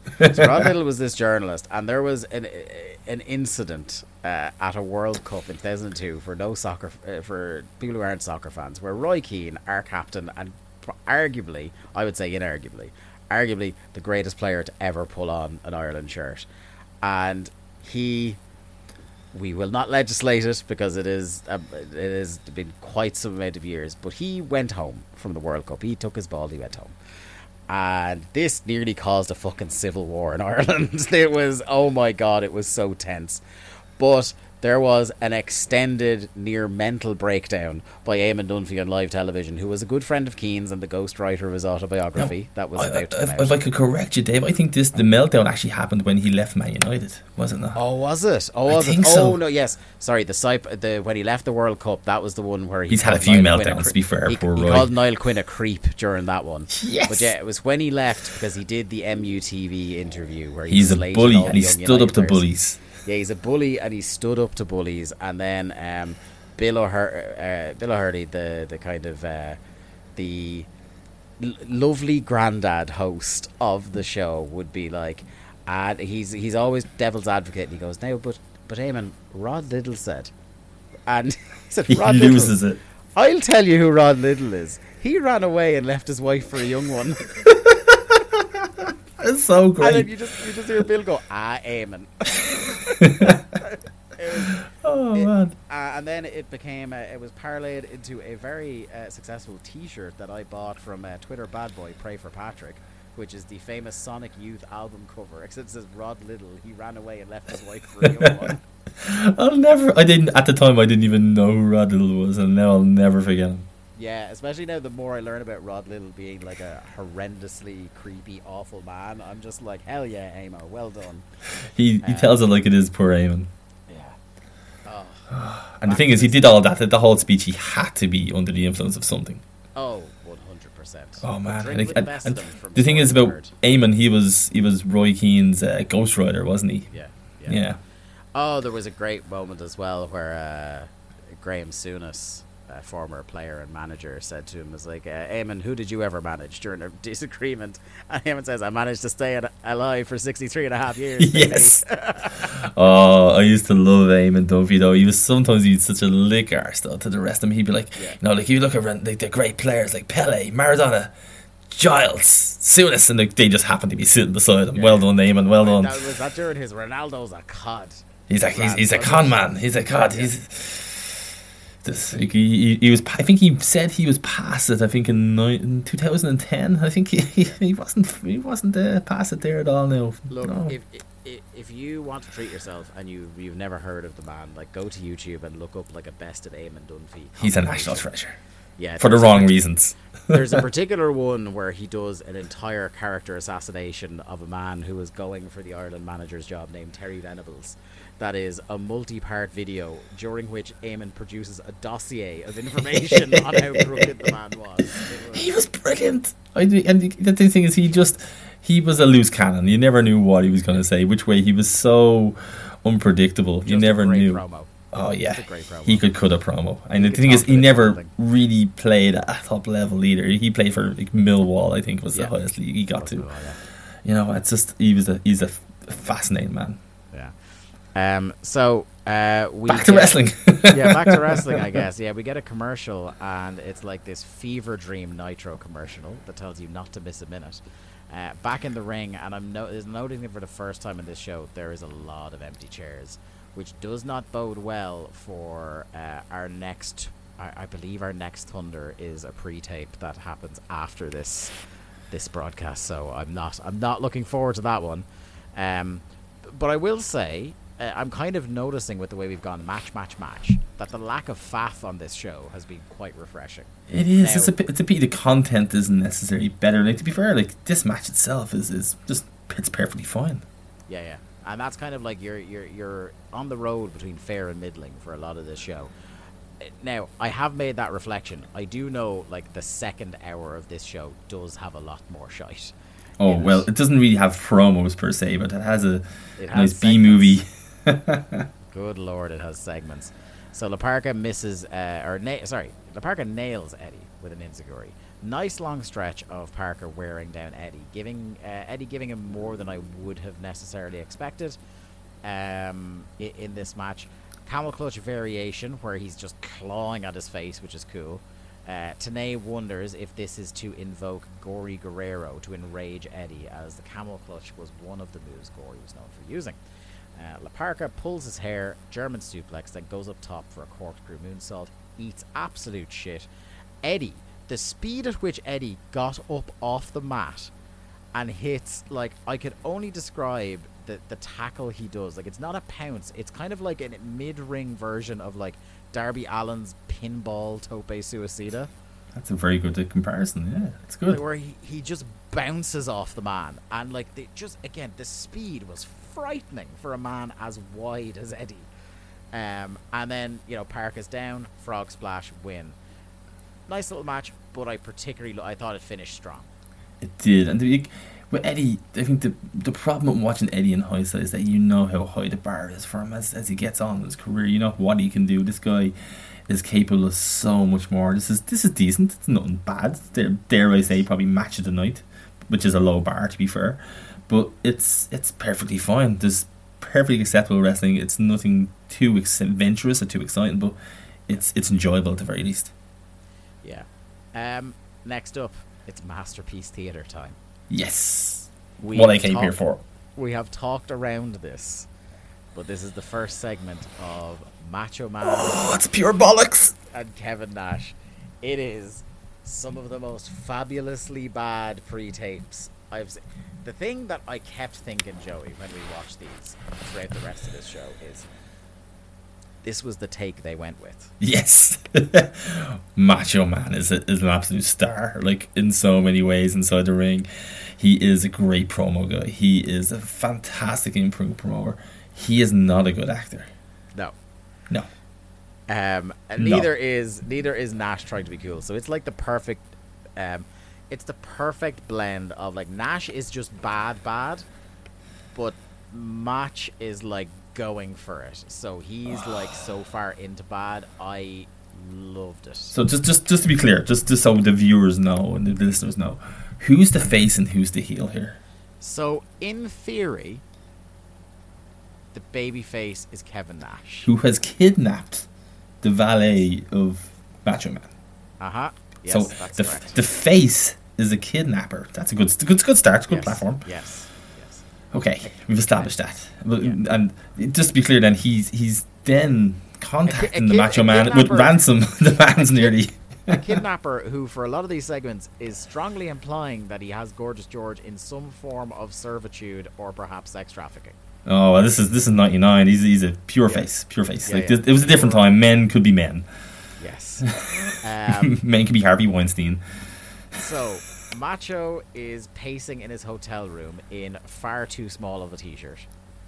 Um, it's also very weird just to see Randy Savage in a normal t-shirt. That was kind of disconcerting. He, he was Um, slowly transitioning into like you know just plain man Randy Savage at this stage. It, it was where I learned that Randy Savage has magical powers because Randy Savage was able to make his phone ring by shouting at it. so Oh, he picks it up and without knowing, because no caller ID, no display on the phone, it's a, just a very simple old hotel phone with physical buttons on it, as as was the style at the time. Um, he picks up the phone and immediately answers it instead of hello or who is this, says, "Sexy, this you?" And He's expecting his call. Any other human being on earth on the other end of that phone would be incredibly disconcerted by that as a way to start So a phone j- just to be clear, right? So she was kidnapped on Monday, yes, and h- this call takes place on Thursday. yes, So he's been pacing perhaps for three days. yeah. Now Yeah. I would love if the camera were to pan down and there was like a hole worn through the carpet. or there's like loads of like TV dinners strewn about the room because he's like, I can't leave, I can't leave. Oh just man. in case. Uh, I also the thing about him waiting for the call is at no point, at least in the recap version we saw, was it made clear there would be any form of communication or negotiation taking place. He's just waiting I for a call that may never come. I didn't realize until maybe three of these segments deep that they had Nash's belt. Did not know that. Did not know this either. Yeah, That's did not know that completely new. Yeah. Uh, this was not brought up until they have the hostage exchange later. Um, and yes, we will be getting to that. Um, so, just a phenomenal way to answer the phone. Nash is shirtless in bed, getting a massage from a blonde woman in a robe. Oh, he's great. See above the waist. He is definitely selling a sex line, right? Yeah, no, hundred percent. Like yeah. you could just you could just mute him there and have some guy talking over him. Hey, Oh. do you like guys in your area? hot singles in your area. um, he tells Macho there's a phone booth that it'll. T- uh, he has 15 minutes to get to it. It's like six blocks away. Oh, he has And- thirty. Then he changes it to fifteen. Yes, true. True, true face fashion. In a line that fucking kills me, but it becomes uh, weirdly a bit of the continuity of this angle. Randy says, "I'll be there, but I don't know where I'm going." kind of like this kind of the storyline, really.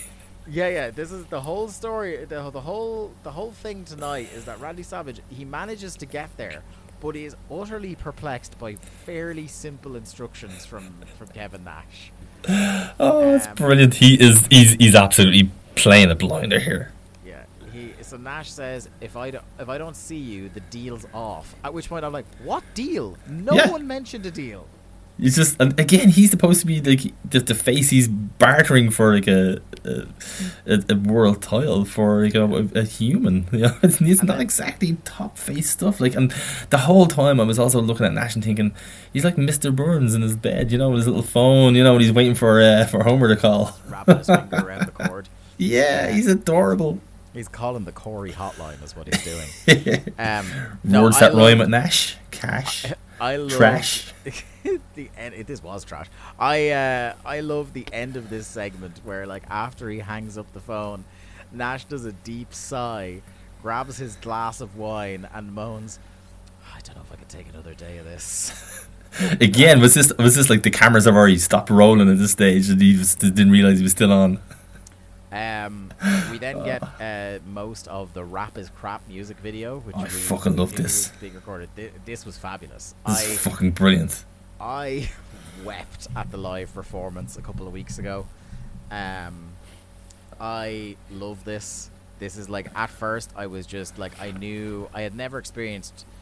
I, like again, I think I'm watching on and off during this period as a kid, but I don't remember rap is crap. Like I'm, I'm, I'm reading this from Power Slam magazines, and I'm thinking Yeah. to myself, this, this sounds awful. I can't. What are you doing with Yeah. Curt Hennig? Like I'm thinking, I'm gonna pray for Curt Hennig. What are they doing to him? At the start, it seemed really bad, but it made a turn into like goof territory a few weeks ago, where I'm like, I'm fully, I'm on fully board on board. It's great. Like I, I first of all, I love in the video you have Curt and it's frilly marigolds.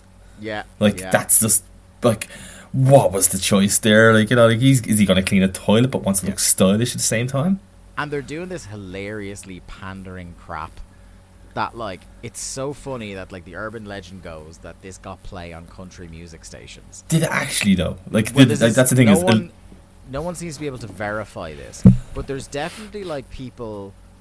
There's definitely people in various cities in the south that they're at when this angle is going on that are super into the song, and seem to have absolutely no awareness that they are being massively dunked on. Because you know there's gonna be a good that those couple of hicks that are gonna be like that actually hate rap music and thinking, yeah, Yeah. this is this is this is the song for me.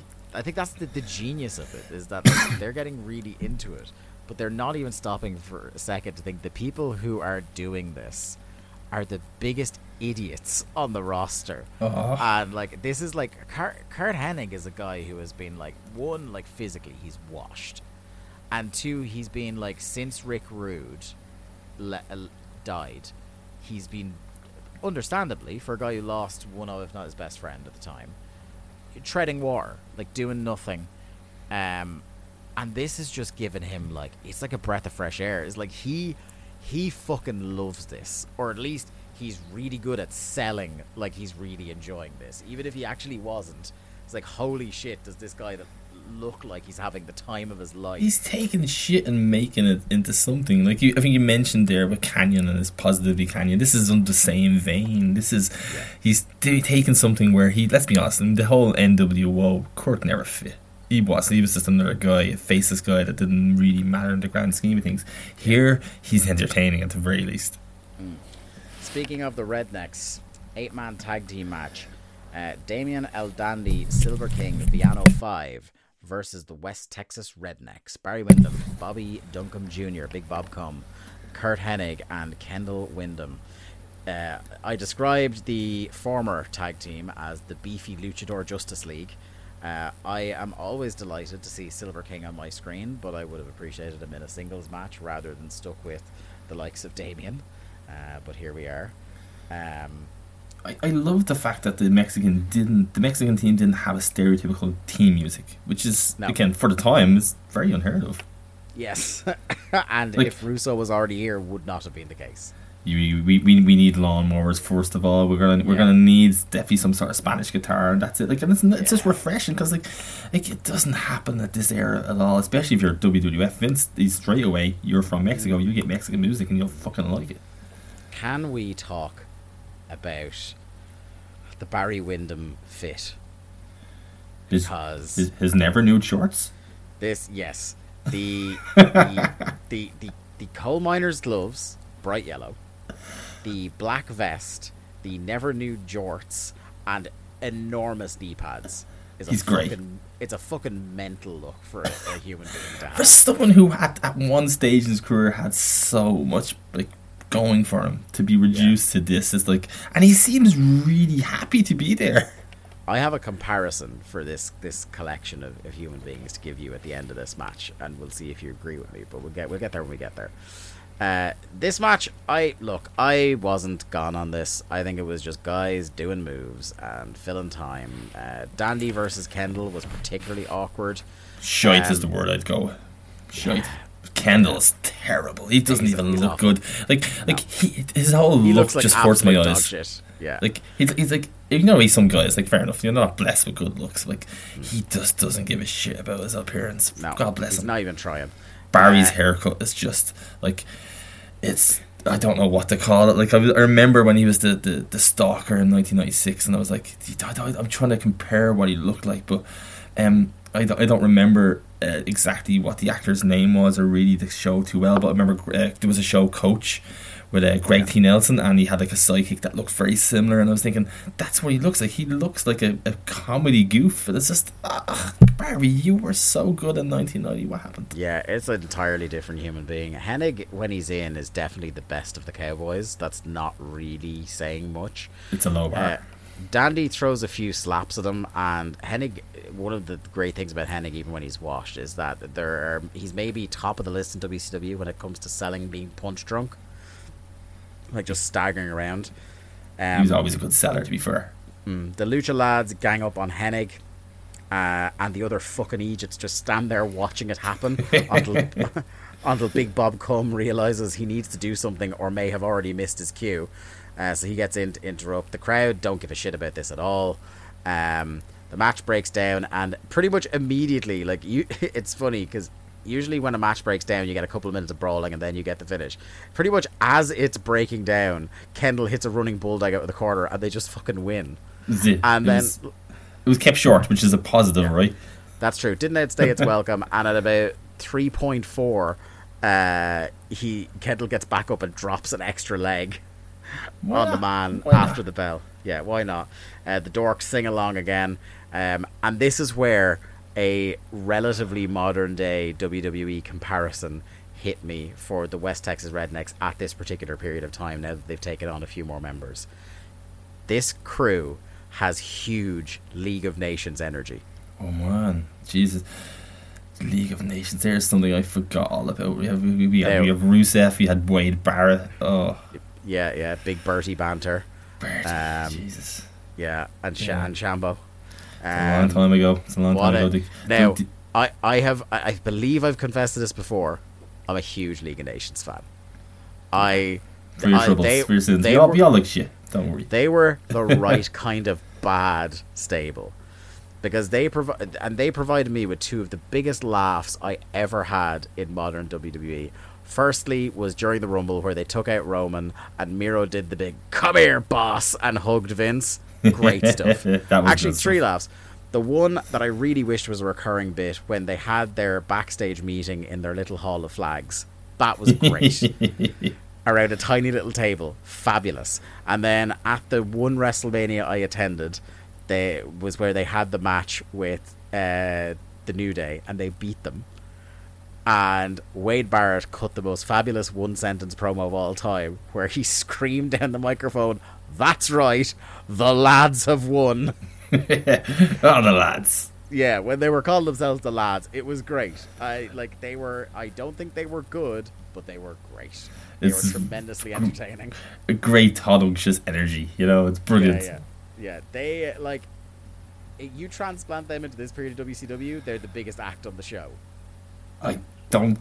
I really think it's a it's a big insult to the League of Nations, though. Like, Yeah, yeah, yeah. Oh my God. Oh, for sure. like th- th- there's no one here that's that's gonna ever really improve. You look at the likes of Sheamus; he's gone on to better things. When he, he's, he's Wade Barrett had potential. These guys at this stage of their career, they're either washed or never was. Wade, Wade Barrett, if it wasn't for his like his body letting him down, probably would have achieved quite a bit more. Sheamus is great. Miro, obviously fabulous. We both love him. And the He's other awesome. guy, yeah, whatever.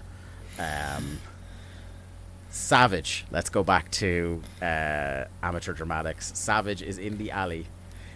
Oh god, this I- is this is brilliant. This is It- like like you you take the lead in this here, but it's just like how does this guy not know his own ringtone? This is this this is what the, my very first note was just like you talk about making your big main event heel look like a fucking idiot.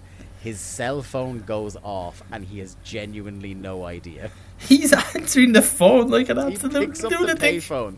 And it's like the most cell phone ringtone of all time. Like it was just short of being a Nokia thirty three ten. Like Yeah, and he picks up the he picks up the payphone. He or sorry, he picks up both payphones, one then the other. Um, it's in your pocket. they are strongly implying still because he's talking to Nash on the phone that that gorgeous George is the masseur in question in the uh, in the robe.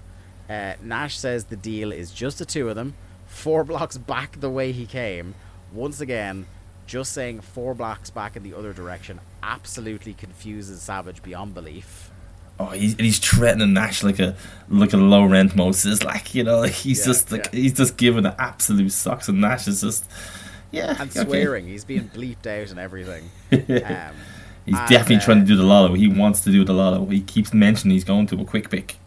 this is where we this is where we piece together the bit about the, the belt being kept hostage as well because the, the the deal is the girl for the belt the girl for the strap I think is how it's worded. Um, next up we have uh, again you want to talk about matches that that could have been a lot more given a lot more time. Uh, WCW World Cruiserweight title match: Rey Mysterio Jr. with B.A. Konnan and Swole versus Blitzkrieg, uh, a Lee Malone special, I think. Oh, I like Blitzkrieg from the day, but he's one of those guys. I think I look back with rose tinted glasses. Like I, I remember like the odd time I would have caught one of his matches, and I think this guy's great. This guy's fantastic. He looks like just something so different. He's fast, and I look at him here and thinking, oh, he's he's, he's okay.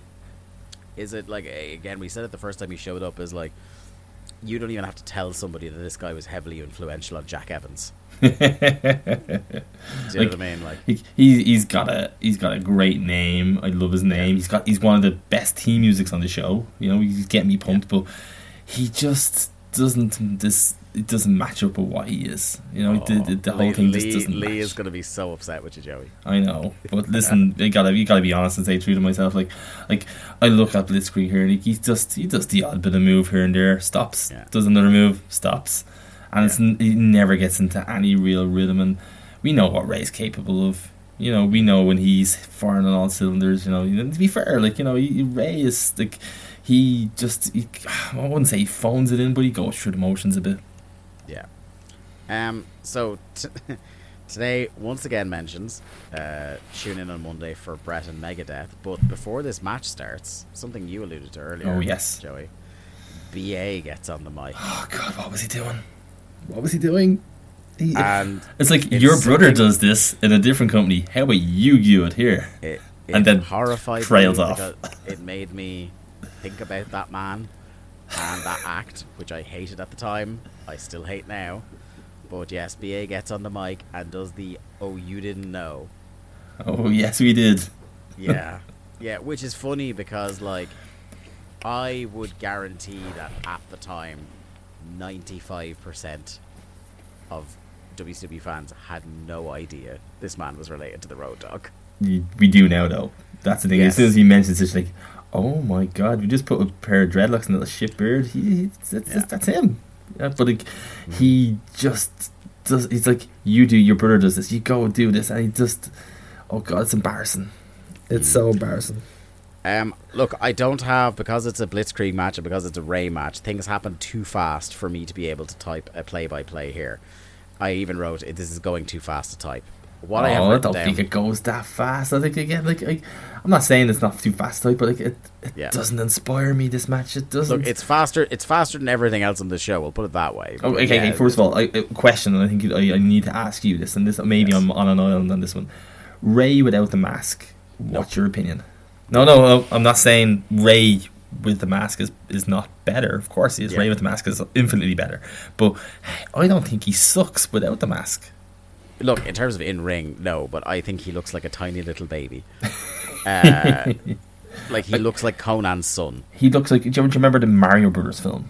Remember he had Yeah. the Koopas in it with the tiny heads. Yeah. yeah. Yeah, yeah, Yeah. That's that's the thing that does it for me is that he looks like. Look, for the level that WCW continued to push him at, yeah, whatever, fine. But for the level he- this guy should have been at for his talent, is like you can't have him without the mask. Like, No. He just would not be taken seriously high up the card. He wouldn't be. And the thing is, like, again, his, his strengths were there. Don't strip him of one of his strengths. And it's gonna be, he's Mm. Clearly selling. You know, he's able to sell I'll- merch with this. I'll actually, do you know what? I'll link it into and put over a podcast featuring me that just dropped today. I was on the Must See Matches podcast again, talking about um, Gargano and Almas from Takeover Philly. And my policy on taking off people's masks, luchadors' masks, is you damn well better look like Andrade if they take off your Oh, mask. he looks so much better without the mask, doesn't he? like that was I think I caught on that show I called him an unreasonably sexy man. like you, that's how you better look. Like Like, you better look fuck like him. him or, Um, or. I- I- Wagner Jr.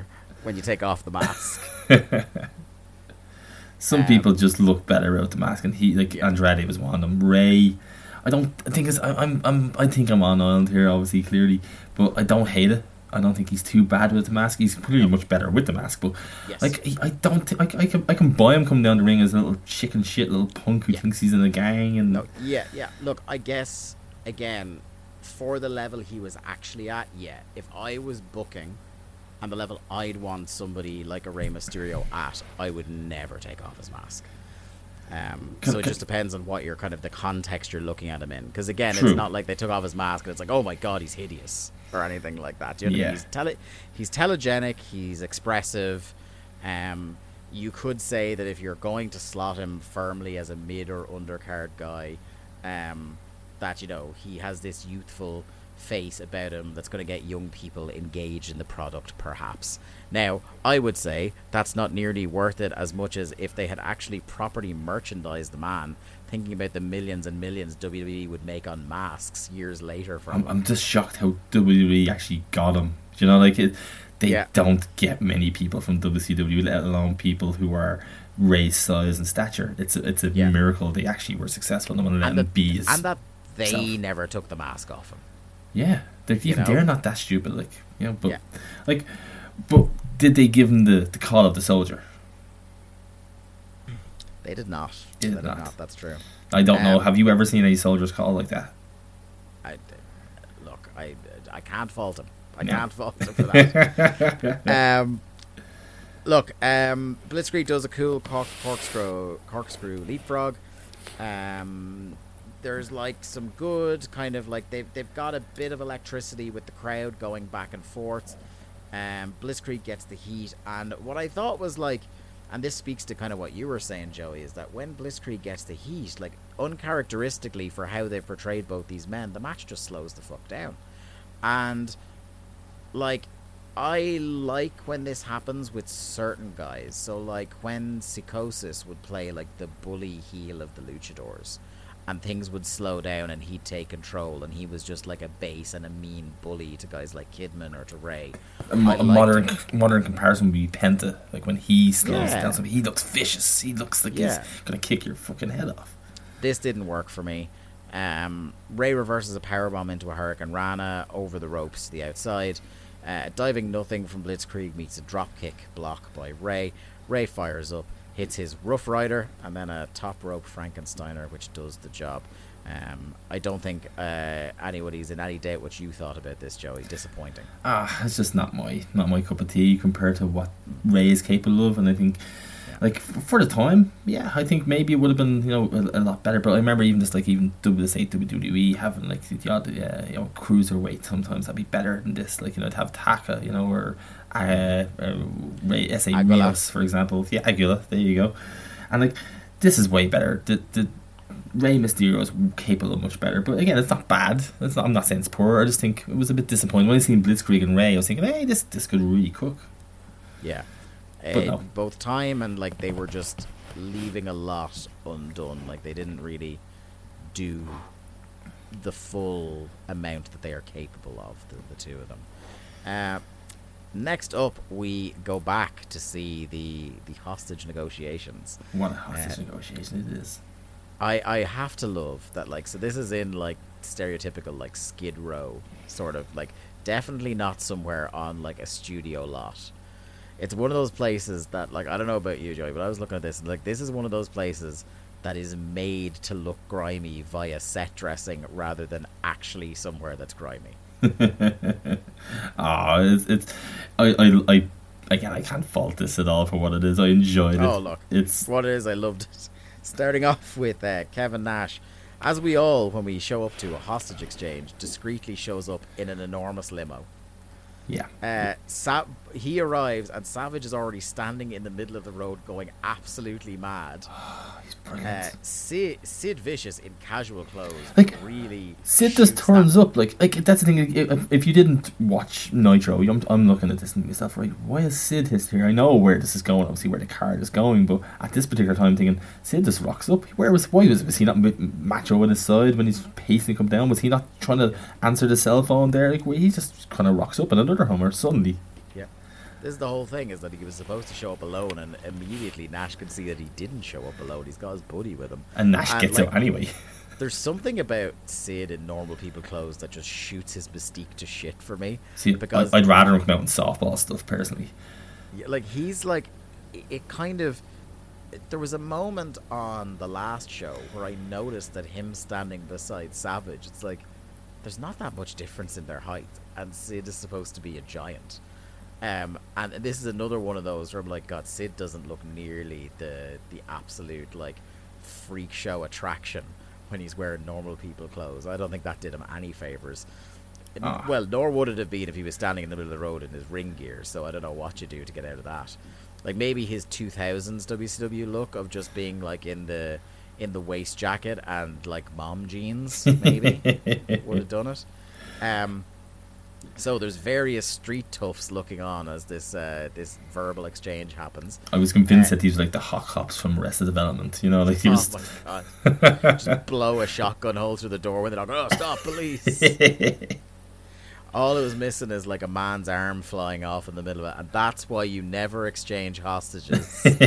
Goddamn J. Walter Weatherman. Um, so yeah, i- Sid starts off the fight by doing the world's most telegraphed swing with the belt, misses.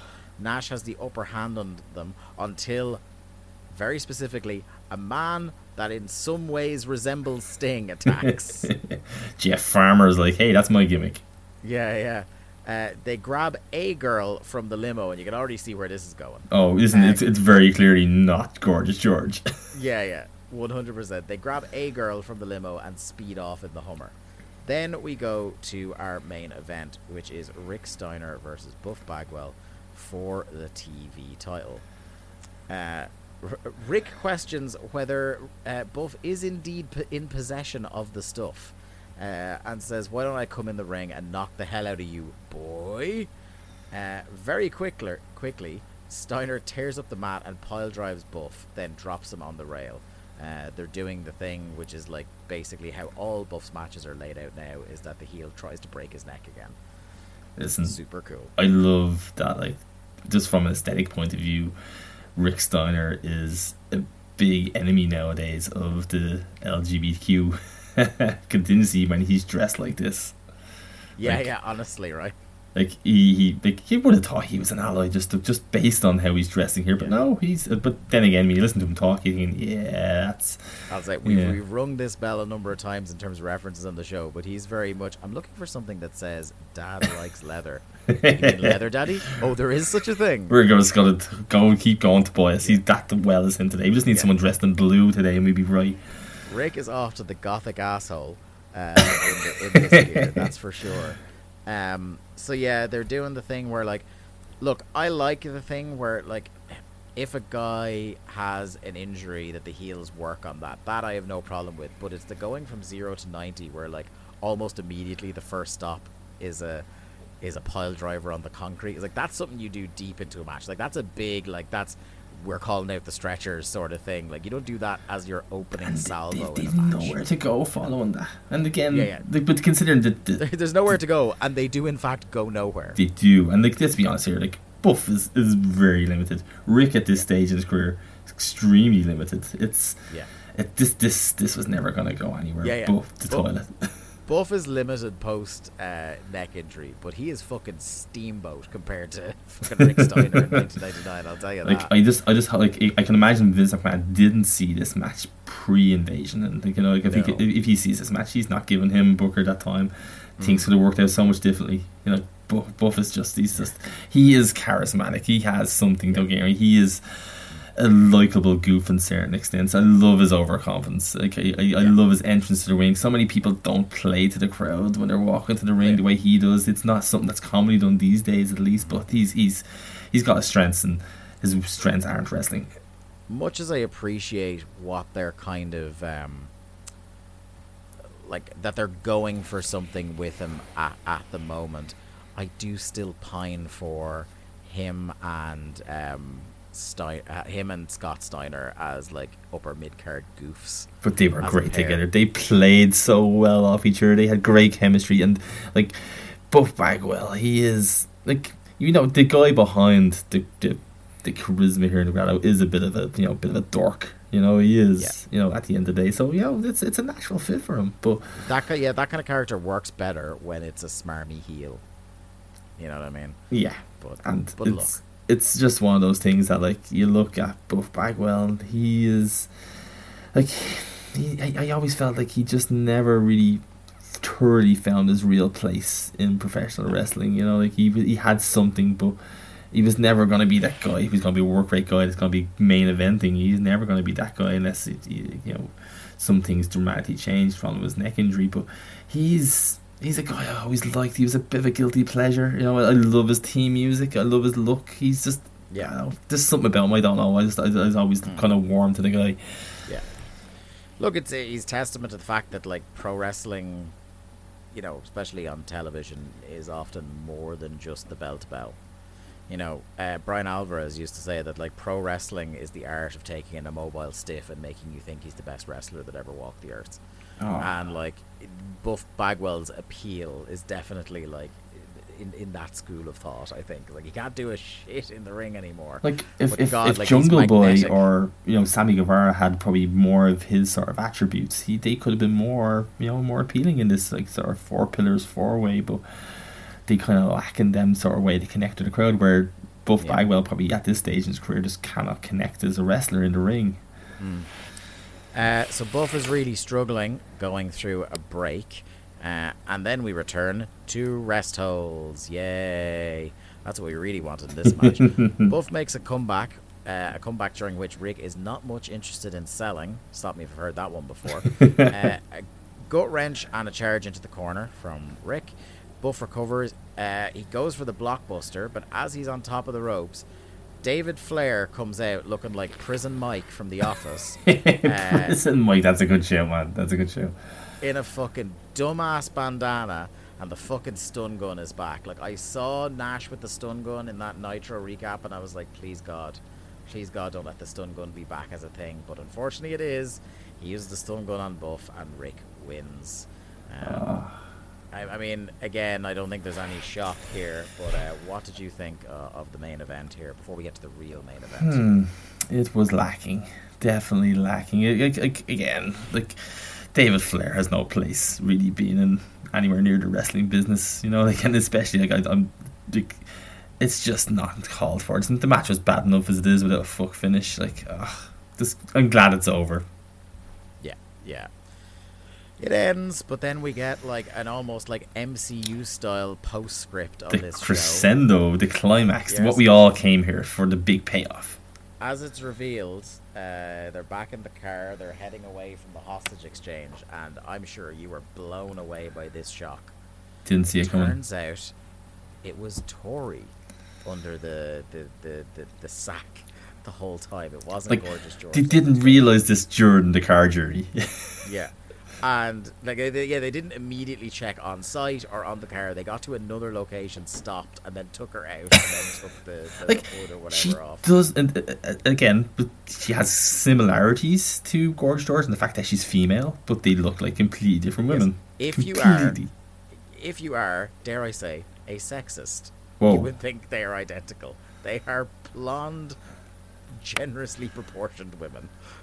voluptuous like, is the word is- you're looking for What? Vincent McMahon's voluptuous I yes, love that ah, word yes. Ugh, it's the only person I've ever like really known to use that word repeatedly Um, so she declares that Nash is much smarter than you. Now, I think that may be the dumbest line in the whole thing because if I was Savage, I would have done what they apparently didn't, which would be, hey, look, Nash has just handed us a hostage. now we have our own. But So- Nash doesn't give two shits about Torrie he's you know That's good, babyface Nash doesn't give a shit, is willing to give away a human life oh man just for yucks to get his belt back. Um, so that's the end of Thunder episode 69. Nice.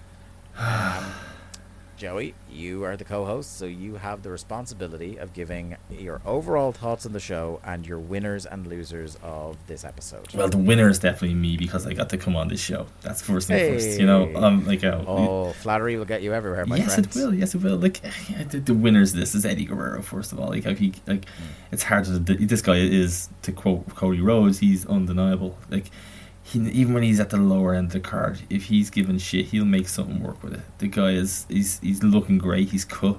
He's in shape. He's not exactly like you know. 2003 Eddie Guerrero at this stage, but he's looking in great shape. He's quick, he's agile, he has this presence and intensity that some people just will never have. You can't buy that he is just you know it's a shame that he's only in a really sort of basic match in this card it's grand it's nothing inoffensive it's fine but there's nothing really inspiring on this card bar the wrestle crap of macho man you know like it's Yeah. macho man was he was an absolute mvp like his acting skills his delivery his complete confusion it's just you cannot watch this and not enjoy it. He's perfectly cast in this ridiculous charade of hostages and trade offs and swerve kidnappings. It's just ah man, this is so bad. It's good. This is why we watch Thunder. Yeah, yeah, for sure. It was like in that way, it was one of the better ones we've done in a while. So I appreciate that. Um, I don't know how they're going to bring this shit into land for the pay per view, but I'm I'm along for the ride anyway. Like just when you're watching some wrestling, sometimes like you know, if it's so boring, that's when it's bad. This was not boring. This is it, it, I was captivated every time Macho Man was on screen. You know, every time Kevin Nash had like a sultry sort of you know heel promo as the face. It was just yeah, this is what we came to see. This is what wrestle crap is at its best. Is it's cheesy, it's low rent, it's poorly done, and it just shouldn't work. But yet it makes me laugh, it makes me smile, and therefore I come away entertained. Yeah, no, absolutely. The finish counter brought to you by Ludwig Borga gives this six matches with four clean finishes and only two interference leading directly to a finish.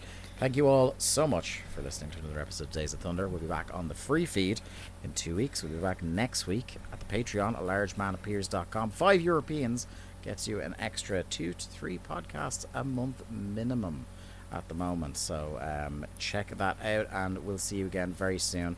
Joey, before we wrap up completely, I want to give you the last word here. Um, hit us up with any plugs. Where can people find you? Where can they check out what you do? I'm usually just a Voices of Wrestling contributor at the moment. The odd, you know, article here and there. Nothing crazy. But um, yeah, hopefully, you know, when the, the babies are a bit older, I'll get back to the podcasting game and be able to have some more lovely in depth discussions about the wonderful world of professional wrestling. Yeah, well, we're absolutely going to have you back on this show, so you, you definitely have a standing invite. But you may want to use those opportunities earlier rather than later as this thing starts to careen off cliff. Both the podcast and World Championship Wrestling, I mean. The um, better, the better get this gets is by how WCW gets worse, and you are gonna be, you're gonna have plenty of villains, my friend. Plenty to talk about, that's for sure. Uh, but thank you so much, sincerely, for myself and Lee for uh, for for joining the show this week, Joey. I think it was a, a fun chat. Like I said, we'll definitely have you back. And uh, for everybody else, uh, thank you very much for listening, and we'll talk to you very soon. Bye bye. Thanks everyone for listening to another episode of Days of Thunder. Days of Thunder was produced by Lee Malone and edited by me, Dave Ryan. Keep up to date with the show and find all the ways to listen to us, you can follow us on Twitter at WCW Thunderpod or click the Linktree link in our Twitter bio or in the show notes. I am at the Day to Dave on Twitter, and Lee is at Malone underscore seven one three. Days of Thunder is a part of the Voices of Wrestling podcast network. Follow the VOW network anywhere good podcasts are sold for more fine podcasts than you can shake a stick at. Thanks.